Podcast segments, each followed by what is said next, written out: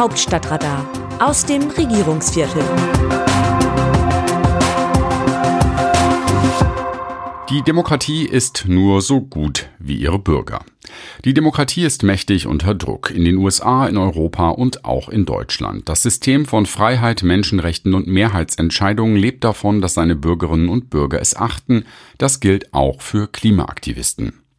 Liebe Leserinnen, lieber Leser, das System Demokratie hat wirklich schon bessere Zeiten erlebt, zum Beispiel in den 90er Jahren des vergangenen Jahrhunderts. Damals waren vor allem die Menschen in Deutschland unter dem Eindruck der friedlichen Revolution zuversichtlich, dass die Demokratie das überlegene, weil freie und humanitäre politische System sei und sich nach und nach global durchsetzen werde erst in der ehemaligen Sowjetunion, dann durch den arabischen Frühling in der arabischen Welt und eines Tages möglicherweise auch im Zuge wirtschaftlicher Liberalisierung in China weit gefehlt. Von der grünen Revolution in der arabischen Welt ist praktisch nichts übrig geblieben.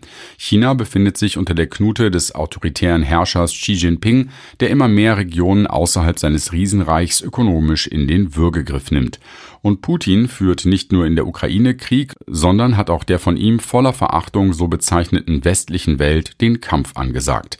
Den Rest erledigen die demokratischen Länder selbst, weil sie nicht genug Kraft haben, sich gegen autoritäre Tendenzen und Rechtspopulismus zu verteidigen, wie in Ungarn, Polen, Italien und Sachsen. Der Brexit und die andauernde Präsenz von Donald Trump auf der politischen Bühne in den USA gehören in die gleiche Reihe. Es war eine Lehre aus der Weimarer Republik und gehört heute zu den politischen Binsenweisheiten. Eine Demokratie muss wehrhaft sein. Und um eine Demokratie am Leben zu halten, braucht sie ein Volk von Demokratinnen und Demokraten.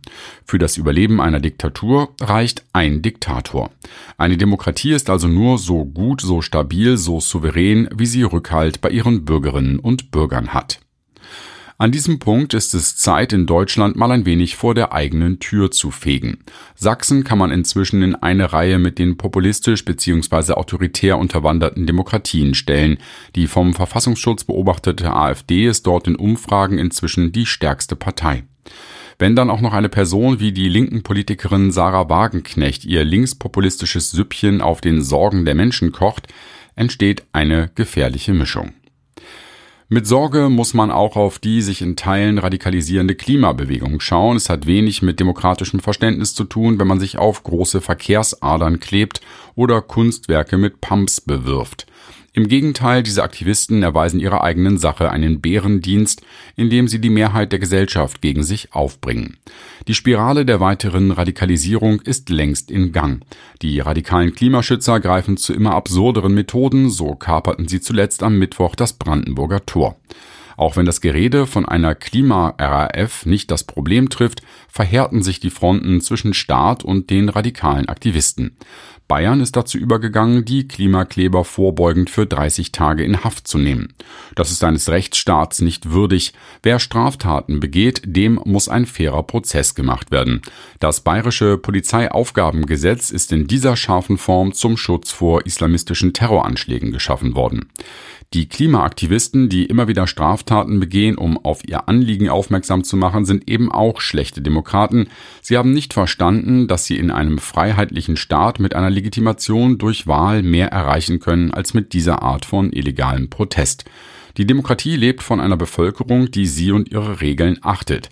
Je mehr Menschen sich geistig aus dem System ausklinken, sei es für einen guten oder einen schlechten Zweck, desto gefährlicher ist das für den Bestand der Demokratie bittere Wahrheit.